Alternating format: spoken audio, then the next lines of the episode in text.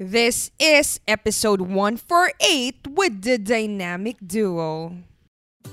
Good morning, friends. This is Nicole. And I am Prax. Welcome to the Good Mornings with Nicole and Prax show, Season 2.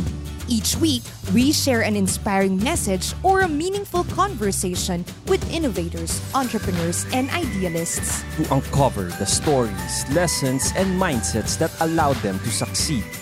Let our meaningful conversation begin. Hello, good morning, Prax. Good morning, Nicole. How are you? I am feeling good dahil nakapag yoga go go ano daw Ano daw? Ano nangyari? te? yoga ako this morning and for the past few days Mm-mm. which is very very ano yung word pagka binibigyan ka ng energy Ener- energizing. yun din yung naisip ko energetic energizing Oh, tingnan mo na, muntikan ka na. ah ikaw rin Mm-mm. nakita kita Hindi, hindi. Hindi ako nag-buckle. I know my words. how are you Nicole Okay din kasi nag-struggle ako for ilang days with the vegan flu. And after naman ng vegan flu, ano pa? Vegan flu is what we call when we don't know how much portion we should eat Yun yung, in a day. Yun yung of problema, guys. food. Eh, wait lang. Recently nalaman ko ano yung difference ng vegan. So, vegan ka ba? Hindi, hindi ako vegan. So, yun. So, to be strict, kasi nung nabasa ko, nag-join ako ng isang Facebook group, which is yung Manila Vegans. And sinulat nila doon, yung veganism pala, may, may definition naman pala talaga siya, book definition. Now, hindi pa ako nagbasa about it. Nakita ko lang siya as a brief lang doon sa group nila na parang ang veganiz veganism vega ve- ang hirap naman. Veganism is defined back nung 1930s pa or 1940s by this guy na nag-start ng movement. And sinabi niya na pag tinawag mo yung sarili mo as a vegan, hindi lang nag encompass nung type of diet na kinakain mo. Kasi akala ko dati ganun lang. If kumakain ka ng plant-based na mga pagkain, vegan ka na. As it turns out, hindi. Kasi nung one time, nung kumakain tayo sa inyo, sinabi mo sa family mo, sa mga siblings mo, na parang, ah, vegan na si Nicole. Tapos tinanong tayo ni Pau, sabi niya, ah, so, Kuya Nix, hindi ka na rin gumagamit ng leather. Nagulat ka? Nagulat ako. Ano, Ano daw? ano kinalaman ng leather sa pag sa pagkakain mo ng plant-based? As it turns out, ganun pala yung mga vegan people. Kaya normal na nakikita mo sa ibang mga products na kasulat din non-GMO, vegan friendly, uh, no animal abuse, parang ganon. Kasi pinaglalaban din nila yung environmental, pinaglalaban din nila yung mga animal rights, and all sorts of things na kaakibat ng pagkakain mo ng plant-based food. While yes, that's very admirable, parang feeling ko hindi pa ako ganong kalalim about it. So, I wouldn't call myself a vegan. So, how would you call yourself? Plant eater. Parang ganun siguro. Ano ba yun? or, or I, Plant eater? Damo? or I, would- uh, feeling ko wala naman, hindi naman, Plant-based eater. plant-based dieter. Hindi ko alam. Oo, Actually, Basta plant-based. Kunwari, anong kinakain mo? Plant-based food. Whole Hindi foods. vegan food. Plant-based foods, food, I plant-based. think, simple lang. Mas naiintindihan. parang simple, Whole no? foods kasi ano yon Tindahan? Brand ba yon? Di ba? Okay, gets, gets, so, gets. feel ko plant-based food. Yun yung term. Di ba? And then, ngayon na nag kumakain ka ng plant-based, ako, nag kumakain din ako, pero hindi strict. As strict as my azawa. Ngayon natin na-discover na may mga suppliers pala dito sa Pampanga, no? Ng Totoo. mga vegan food. as it turns out, meron naman palang meron naman community. Hindi pa as ganun ka-thriving. And ang kinaganda ng may maliit na community is meron kang mapagbibilhan or meron kang mapagtatanungan in case meron kang mga problems na pinagdinadana dinadanas kasi nga ngayong nagpa-plant base ako, parang ang hirap ang hirap maabot yung daily intake mo of calories. Especially if whole foods siya and hindi siya processed. I'm Ano I'm- ba yung Whole Foods? Whole foods kasi is yung hindi pa rin processed. Kaya ang dami kasi nagsasabi na kahit na plant-based na sila, junk pa rin yung kinakain nila. Very true pa rin yun. Kasi pwede ka pa rin naman uminom ng Coke. Kasi plant hindi naman din, wala naman dairy yun. Tama? Pwede ka pa rin kumain ng junk foods. An- as long as wala pa rin dairy, pwede ka pa rin mag-intake ng mga simple sugars and mga ganito. Kasi plant-based pa rin. Ngayon, pag whole foods kasi, mas buo na pagkain. I mean, in general, parang lutong bahay, mga ganon. Tinagalog mo, no? Ah. Whole foods. Buo na pagkain. Oo, oh, buo. Totoo. Totoo, De, mas- buo. I think food from scratch. Kasi kahit naman even hindi, parang kahit naman hindi plant-based yung diet mo, pag sinabi mo, kunwari, normal diet na nagmi-meat, okay lang naman.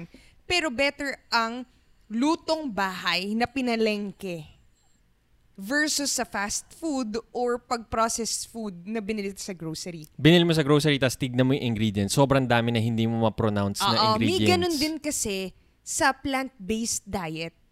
Pag bumili ka ng mga processed, I mean, hindi naman lahat, pero may certain amount, may mga canned din kasi, mga ganyan. Ayan. So, So, ang sinasabi ko lang is hindi naman ako santo na lahat ng kinakain natin is whole foods. I would say meron pa rin tayong mga kinakaing processed.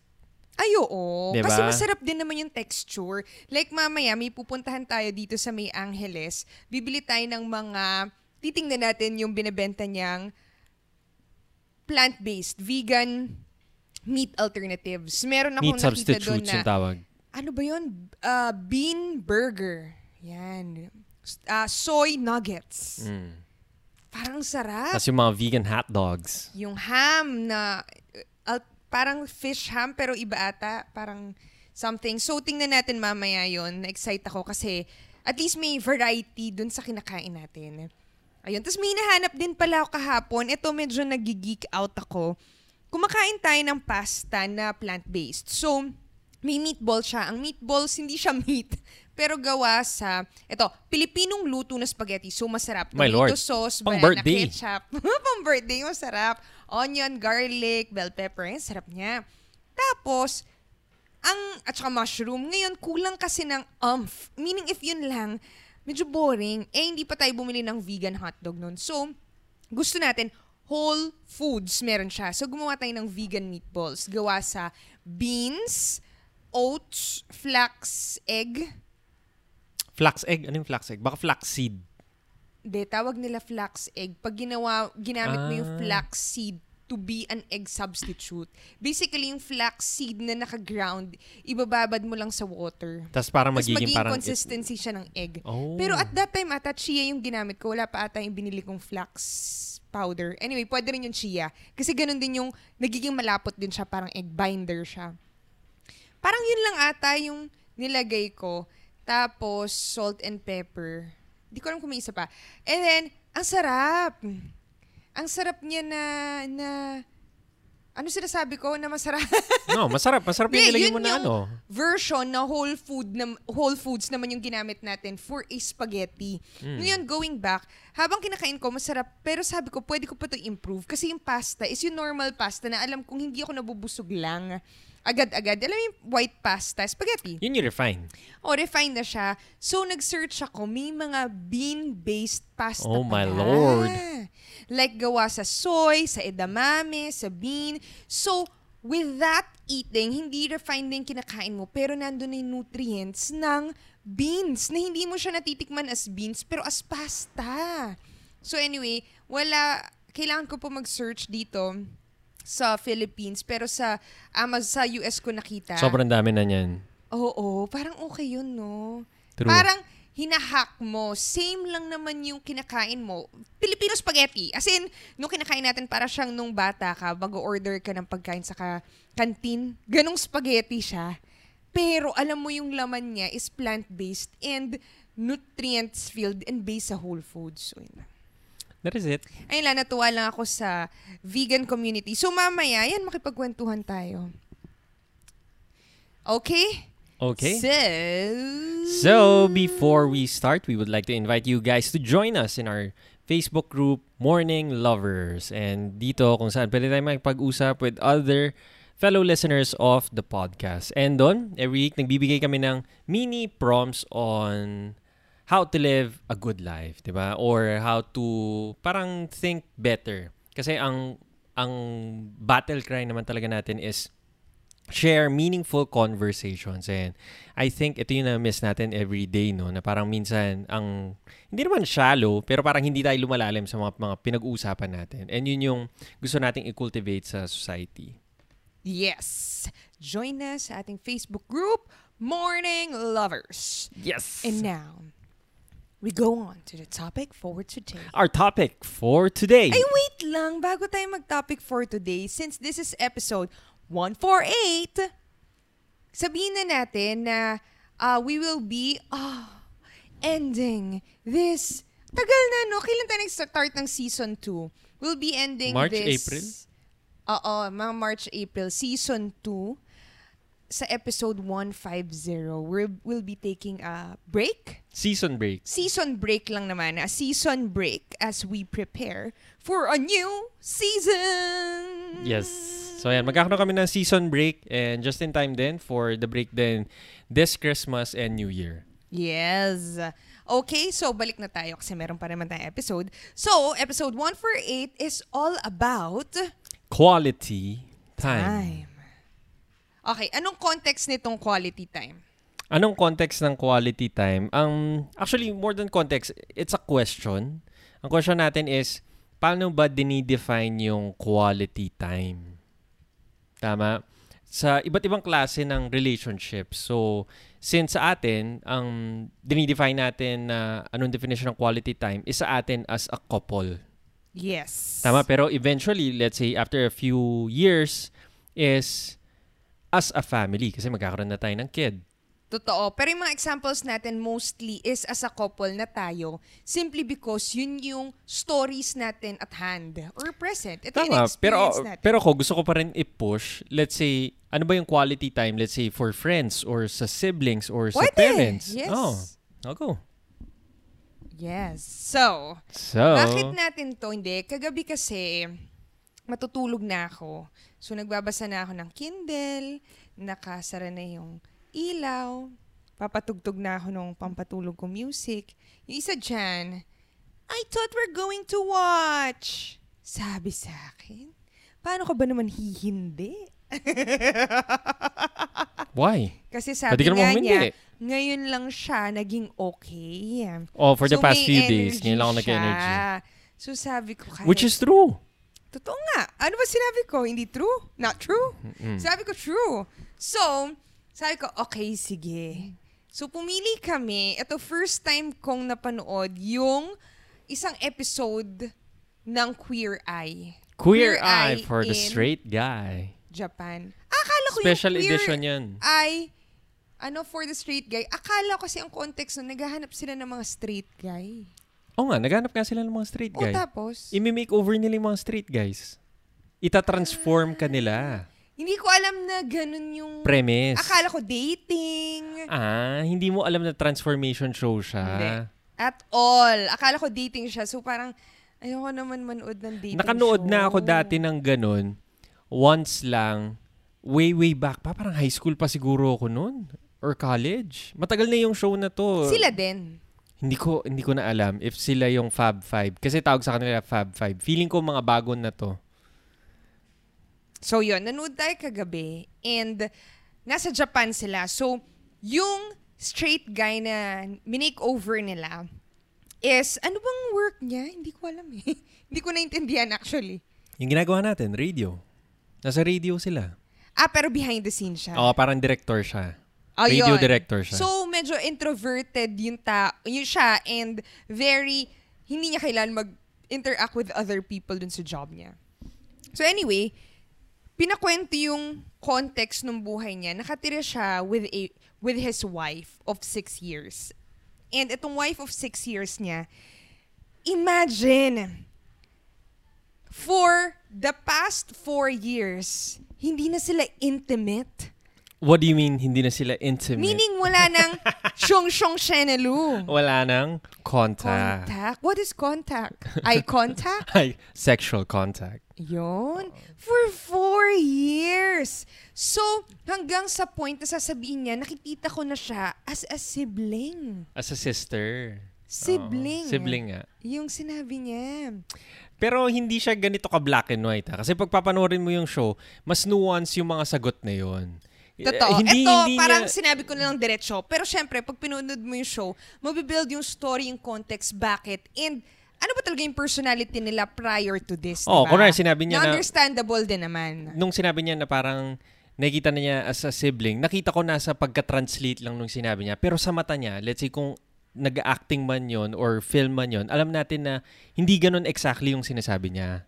Na parang hindi niya sinasabing gusto kong maging magkapatid kami. Hindi ganun. Pero parang sinasabi niya na parang may gusto, gusto pa rin niyang i-deepen yung relationship pero just so happens na ngayon parang magkapatid sila. Parang feeling ko ganun yung translation nun. Oo.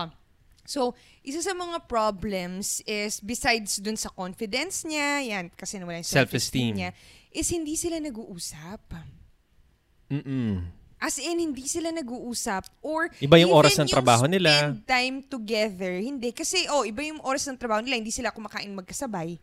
Kasi nga, magkaiba yung oras ng trabaho Tapos nila. sobrang kalat ng kwarto nila na wala man silang space. Kasi feeling ko hi- hindi rin conducive yung space para mag-usap or magtabi. Hindi man sila makapag... Hindi sila tabi Hindi na sila kasya. Wala, hindi sila kasya. Magulo. Magulo yung kwarto. Eh, sa Japan, ang liliit ng mga space, di ba? Mm-mm. Yun talaga sobrang liit. Tapos ang kalat. Sobrang kalat. Expired na yung mga pagkain nila. Parang four Wala years nagluluto expired sa na. kanila.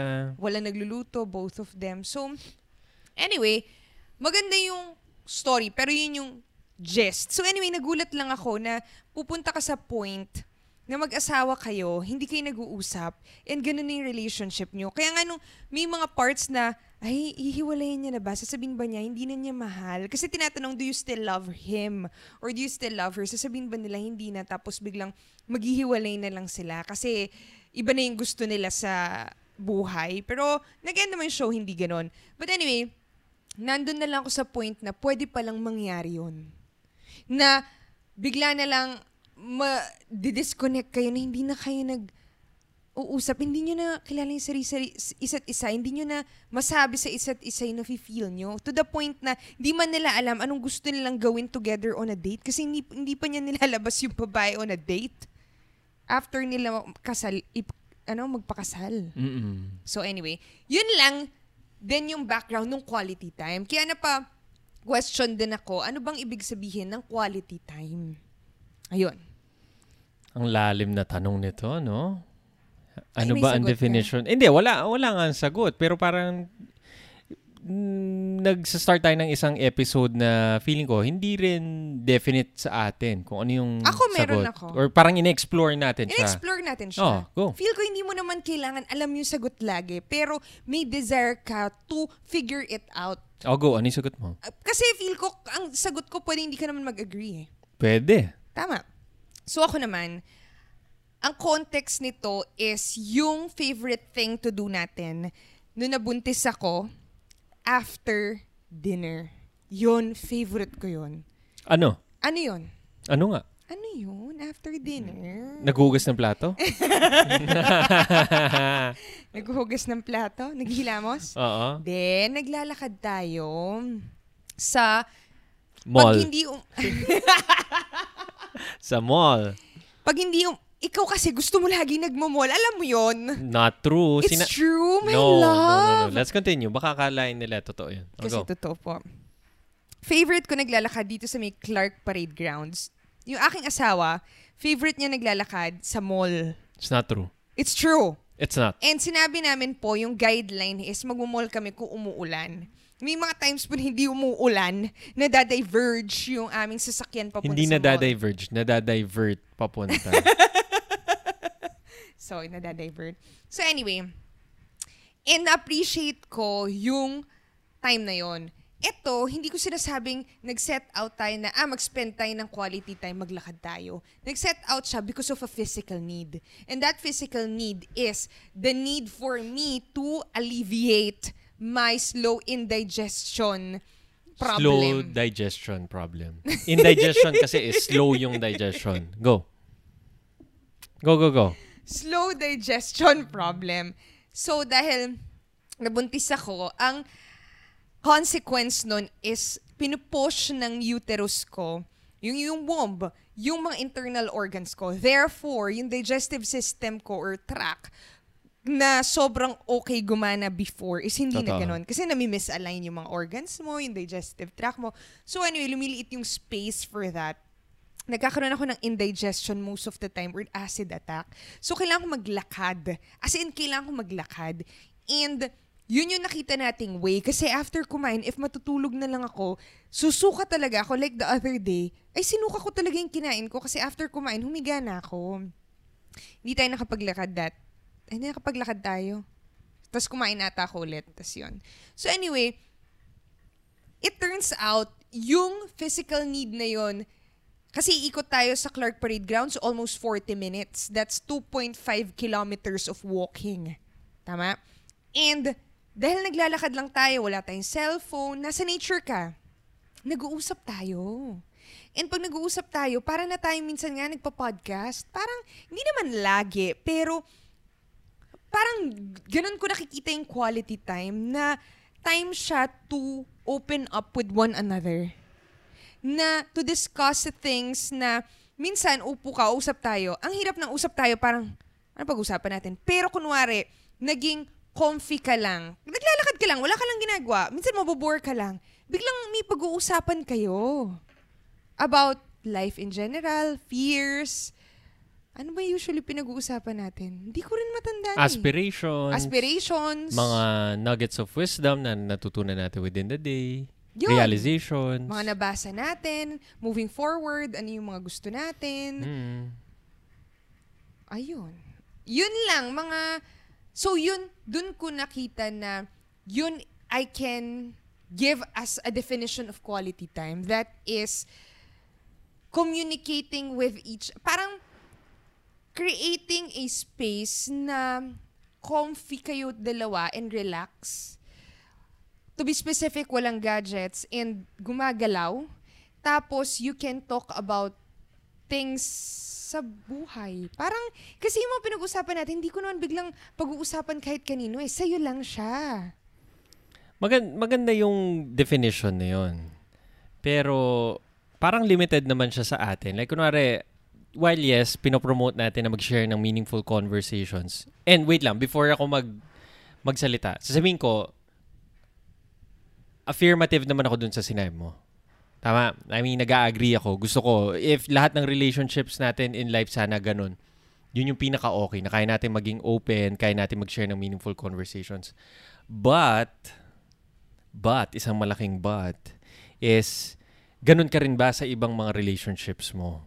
Like, kunwari with your parents or with your siblings, ganun ba kalalim yung mga conversations na ma-share mo with them? While yes, lalalim sila, hindi ka mukha nung sa atin. Agree. Agree. Hindi. Sinasabi ko lang is one definition lang yun. Ah, okay, gets. Hindi ko sinasabi na yun yung definition kasi ang context ko is couple. Kasi yun din yung example ko nung inopen. Nung ko yung sa queer eye. Kaya ko yun yung binigay ko. So ikaw, anong idadagdag mo sa quality time na definition? Ako naman, ang idadagdag ko na definition with qual- quality time would not encapsulate yung as a couple. Let's say, I would say for siblings or merely sa friends. Tama? Let's say, isang magandang example is kami dalawa ng younger sister ko, which is si Marina. Na nung kabataan days niya, high school siya, college ako, or kaka-work ko lang, naalala ko dati, lagi kami magbabonding. Pag uwi na ako, sabihin ko, ayan, nood na tayo, nood na tayo. Manunood kami ng mga Korean variety shows. As in, talagang ibibinge namin lahat yung mga dating shows, mga, ah, ano yun, yung mga variety or yung mga comedy. Naalala ko, pinanood pa namin yung pinakaunang episode pa ng Running Man. Nung bagong-bago pa yung Running Man. Anyway, Running Man is very sikat na ngayon. And tumatawa lang kami. Pinapanood si Jay Sok at saka yung mga kaibigan niya. So, at that time, hindi naman kami nag-uusap about things. Pero merely magkasama lang kami.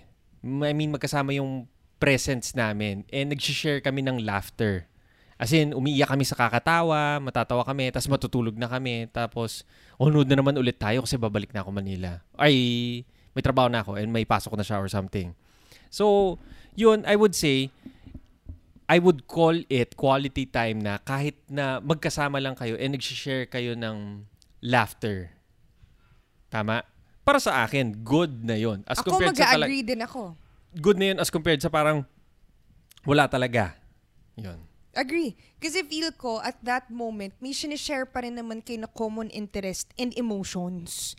Feel ko, nandun laging emotions. Kasi, what if magkasama tayo at naka-cellphone tayo parehas?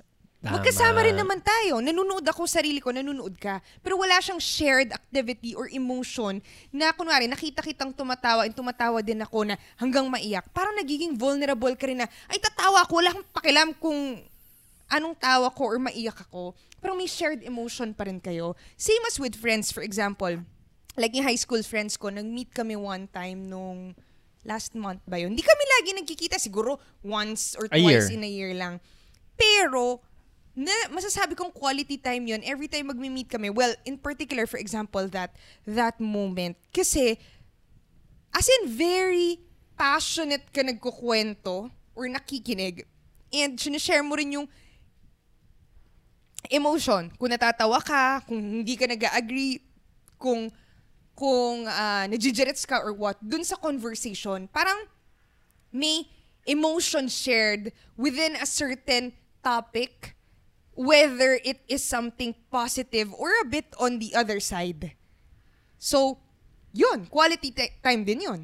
As opposed nga, dun sa sinabi ko na nandyan nga kayo, hindi naman kayo, nag, hindi sa hindi nag-uusap din, pero hindi kayo nagko-connect on an emotional level. Dahil may sarili kayong mundo. Di ba pag sinasabi, naalala ko sa class, ang dati, wala pa namang cellphone, cellphone noon, pero, oh, nandito ka nga, pero lumilipad yung utak mo. Physically present ka, pero yung utak mo, somewhere else. Which is nangyayari din talaga. Kunwari, may iniisip kang mga bagay-bagay, worried ka about stuff, uh, nandun ka physically, pero yung mind mo, wala siya doon. So ngayon nakikita natin na hindi siya mere physical presence, pero yung emotional sharing of parang may it be laughter, may it be sadness Oo, kasi or kunwari, grief or nag-FaceTime kayo or nag-phone call kayo, quality time din naman yun. totoo no. Dati nung nasa abroad ka, Hmm. FaceTime lang or call lang naman. Hindi naman tayo pwedeng maging physically present. Or kahit doon nasa Manila ako nag-work, nandito ka. Every night, sasabihin ko quality time yun kasi nag-uusap tayo. Pero, hindi siya physical presence. Pero yun yung connectedness or emotional presence. Or yung bond mo lang to to share a piece of your humanity. Tama? Both Parang- ways. Hmm. The one sharing and the one receiving or listening. Mm. It's very nice. What do you think? Hindi, maganda. Maganda kasi parang, in a way naman kasi, sa totoo lang, let's say yung pinanood natin, balik natin dun sa pinanood natin na Queer Eye for the Straight Guy. Tinatanong si Makoto. Si Makoto yung main character na sinusundan natin. Siya yung guy. Pag tinatanong siya, merong deep yearning inside him na mag-connect sa ibang tao or i-express yung sarili niya.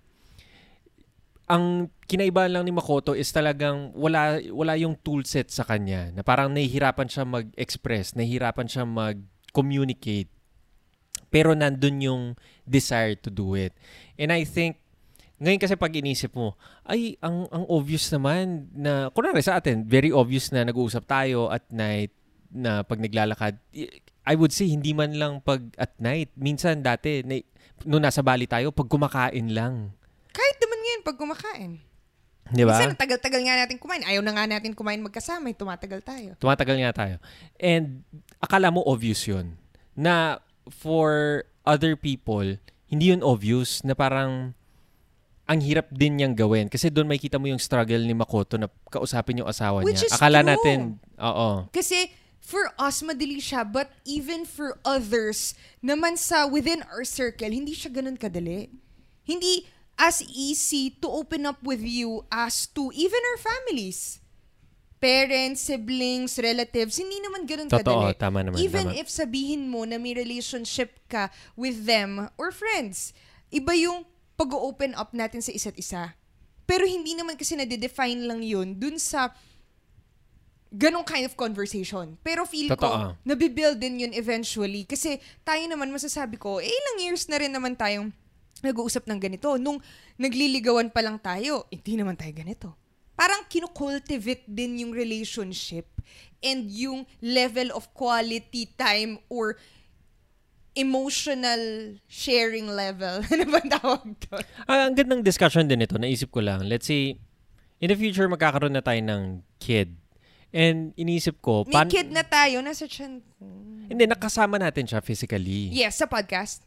Oo.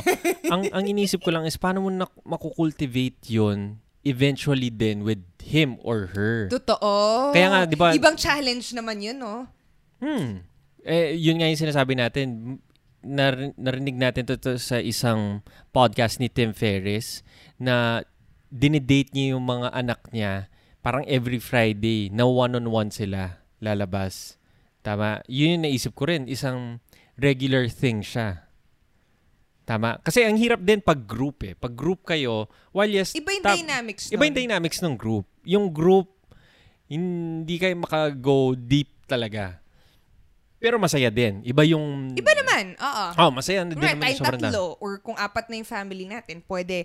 Pero agree. Yung pinag-usapan natin last time na maganda na may one-on-one time tayo. Hindi lang with us, but with our kids. Ikaw and yung kid natin, si Sofia or si Marcos, kung babae siya or lalaki or kung dalawa sila.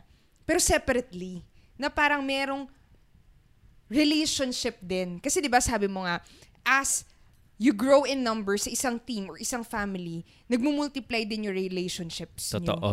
Even silang magkapatid, meron silang relationship. Totoo. Sa statistics to, di ba? Or ay, statistics ba to? Basta sa mathematics sinabi nila sa amin, let's say, kunwari, lilima kayo sa family, meron kang tatlong kids, hindi naman lilima yung relationship. May relationship ka sa tatlong anak mo, so tatlo na yan. Yung asawa mo, may relationship sa tatlong anak nyo. Anim na relationships na yun, sa inyong dalawa pa lang. Tama? Then, sa mga mga bata na yon may relationship sila dun sa nanay nila, dun sa tatlong kapatid nila, apat na rin yun. So parang nagiging exponential yung mga relationships, dumadami sila.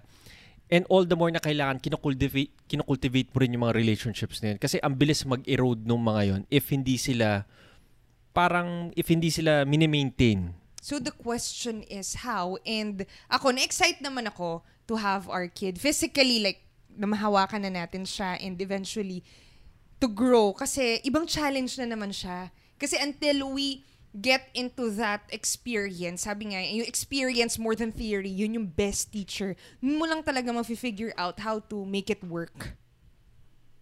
'Di ba? So, ayan, excited ka na? Yes, of course, I'm excited. Yeah, so, ayan. Ano pa ba? Quality time.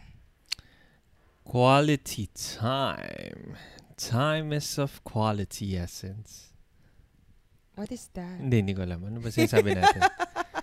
ano ba sinasabi Yeah, natin? sa family nga na nakaka-excite din. Excited na rin ako maging parent. Let's say, kunwari, ibalik naman natin. Kasi, naisip natin ngayon yung context na lang na matanda na tayo, may magkakaanak na tayo, mag-asawa. Pero yung mga kabataan days natin, like nung nag-work tayo, nung hindi pa naman ulit tayo, may mga relationships tayo na kinukultivate as friends. May Totoo. Friday club ka. Ako, may kasama ako lumalabas nun. Tama? Yun, Totoo. paano din natin kinukultivate yun? Common interest, spending time. Ako talaga, lumalabas kami. Oh. And may shared emotion din. Pag lalabas kami, kahit na dinner yan or usually party, talaga nagiging vulnerable ka na, ito ko, pag pumarty ako, ito. And, yun, masaya siyang face din. Ikaw ba? Totoo, ganun din naman. Like, mag, magsasabi ka rin naman ng mga heartbreaks mo. Pero at the same time, magsishare din kayo ng saya, kawalwalan, di ba? Noong time na yon Usually, ang time ng bonding nyo is Friday, Saturday. Kung saan lalabas, iinom. During those days, nung party and umiinom pa talaga tayo. So I think going back dun sa concept ng quality time, more than physical presence, i-reiterate lang natin na it's a parang shared emotional, parang shared emotions with another being. Kasi kunwari naman, meron kang ito, stranger na ma-meet sa daan. Alam mo yung bigla ka lang nag-strike ng conversation. Tapos minsan nga, hindi mo man, hindi mo talaga siya kilala, pero mas nag-open up ka. Wala lang mo, hindi mo na siya mamimit. Pero talagang feel mo, ay, quality time yun. Parang ilang oras na kayo nag-uusap. Sa Bali, ganyan. Totoo. Pag may mamimi, makakausap ka lang na, na, ay, hindi, sino ba yun? Si Deepak. Yung, Deepak Chopra. yung, ang, ang quest niya that time was to go around Southeast Asia ba? On a motorbike. Tama? Taga saan siya? India. India. Galing siya Yun India. yung quest niya and uh, Na-meet natin siya, sa Vietnam. nasa Vietnam siya. Sa Hanoi. Tama? Nandun yung motorbike niya, tapos milalagyan lang siya ng damit sa likod. May yoga mat siya. And dinadala niya yung, yun yung bike niya to go around. Kung kailangan niya iroro yun, nirororo niya. Basta yun yung bike niya. So anyway, yun, nakausap lang natin siya. Ba't niya ginagawa yun? Anong, ikaw. Actual mas ikaw. And hindi, na-meet mo lang siya doon dahil ata pares lang kayo ng camera or something. Oo, pareho. Kasi bagong-bagong labas yung camera na yun at that time. And nakita ko, gamit din niya. So nag-usap kami about the camera. Then, dun lumalim yung journey niya on... Architect siya. Architect siya, tapos gusto niya umikot around Southeast Asia using a Ilang taon na motorbike. siya, mga 40s? Oh, mga 40s na siya. Yun, may family din siya. Tapos umikot siya. And yun yung quest niya at that time. And nag-open up nga. Yun, nag-usap, nag-usap kayo. And masasabi ko, quality time yun. Nakilala mo yung taong yun because of that conversation. So, isa, isang example din yun. Na medyo kakaiba. na medyo kakaiba. Pero hindi siya kakaiba kasi usually, may nami-meet naman talaga tayo mga strangers na nag-open up lang tayo. Tapos biglang nag-share na tayo ng emotions with them. So, Well, how do you think na mas makapag-cultivate tayo ng mga quality time? Is it is it about sharing meaningful conversations with other people? Ako, ito. Parang yung, hindi ko alam kung ah, adulting na ba or what. Pero, si, yung friend ko, nag-meet kami ni, ni, nag-get together kami. ah, college friends a few weeks ago. And at that time, yun nga, napag-uusapan namin na as you grow older, there are just a few people na parang hindi naman few, pero certain people na gusto mo i-cultivate yung relationship with mo. For example, ako, before, mas enthusiastic ako na, tara, sige, meet natin lahat ng pwede meet, etc. Pero ngayon, mas open ka sa meeting people, pero alam mo rin na may desire ka na if imi-meet mo man, may certain connection kayo or shared interest. Like local communities dito sa Pampanga, nagmi-meet tayo doon kasi alam mo may shared interest kayo, which is for example sa Toastmasters, public speaking, sa YEP, yung about entrepreneurship and support. Pero alam mo na kung ilalalim mo yung relationships na yon, hindi na yung lahat ng yon, ibibuild mo ng relationship isa-isa. Pero may mga select people na alam mong gusto kong mag-grow old with. For example, yung mga high school friends ko, di naman lahat ng buong batch gusto ko silang makultivate, di ba? Pero may mga certain people na, ah, ito, is-spend time with ko. Kasi alam ko din, alam natin na yung oras natin, sobrang konti lang. More so yung attention span natin and, and energy to, to cultivate quality time. So anyway, going back to your question, I think it boils down first and foremost sa sino ba yung mga tao na yon na gusto mong cultivatean ng quality time. Kasi hindi mo magagawa yun sa lahat ng taong mamit mo. Yun yung unang-una. Kailangan mo maging brutally honest na kahit sabihin mo, ay gusto ko maging close sa lahat ng tao. Hindi lang talaga siya possible. Para siyang same as sa mga commitments. Kahit na gusto kong gawin lahat to, gusto ko maging ganyan, ganyan. Imposible yun. Kailangan mo lang pumili. So, yun. It's very nice. Ikaw, what do you think? How do you cultivate quality time? Hindi, yun nga. Yun nga yung sinasabi ko. Pinaplug ko yung kung ano yung ginagawa natin, which is sharing meaningful conversation. Kung ganito kalalim yung mga pinag-uusapan or willing kang lumalim sa mga ganitong klaseng usapan na hindi ka nahihiya, feeling ko, mas nagpo-form kayo ng stronger bond. Agree. As, And ang ganda, nung sinabi mo share meaningful conversations na, kunwari, tayo, alam ko na kaya natin mag-usap nito. Or, di ba may nag-message sa atin, parang, ah, usually, ito yung mga conversations that we have paglasing tayo with friends. Pero alam natin na possible. Hindi man siya madali. for us, even for other people. Pero alam natin na possible siya. And may ganong realm na pwede kang puntahan or i-aim for or balikan. Yes. Sharing meaningful conversations.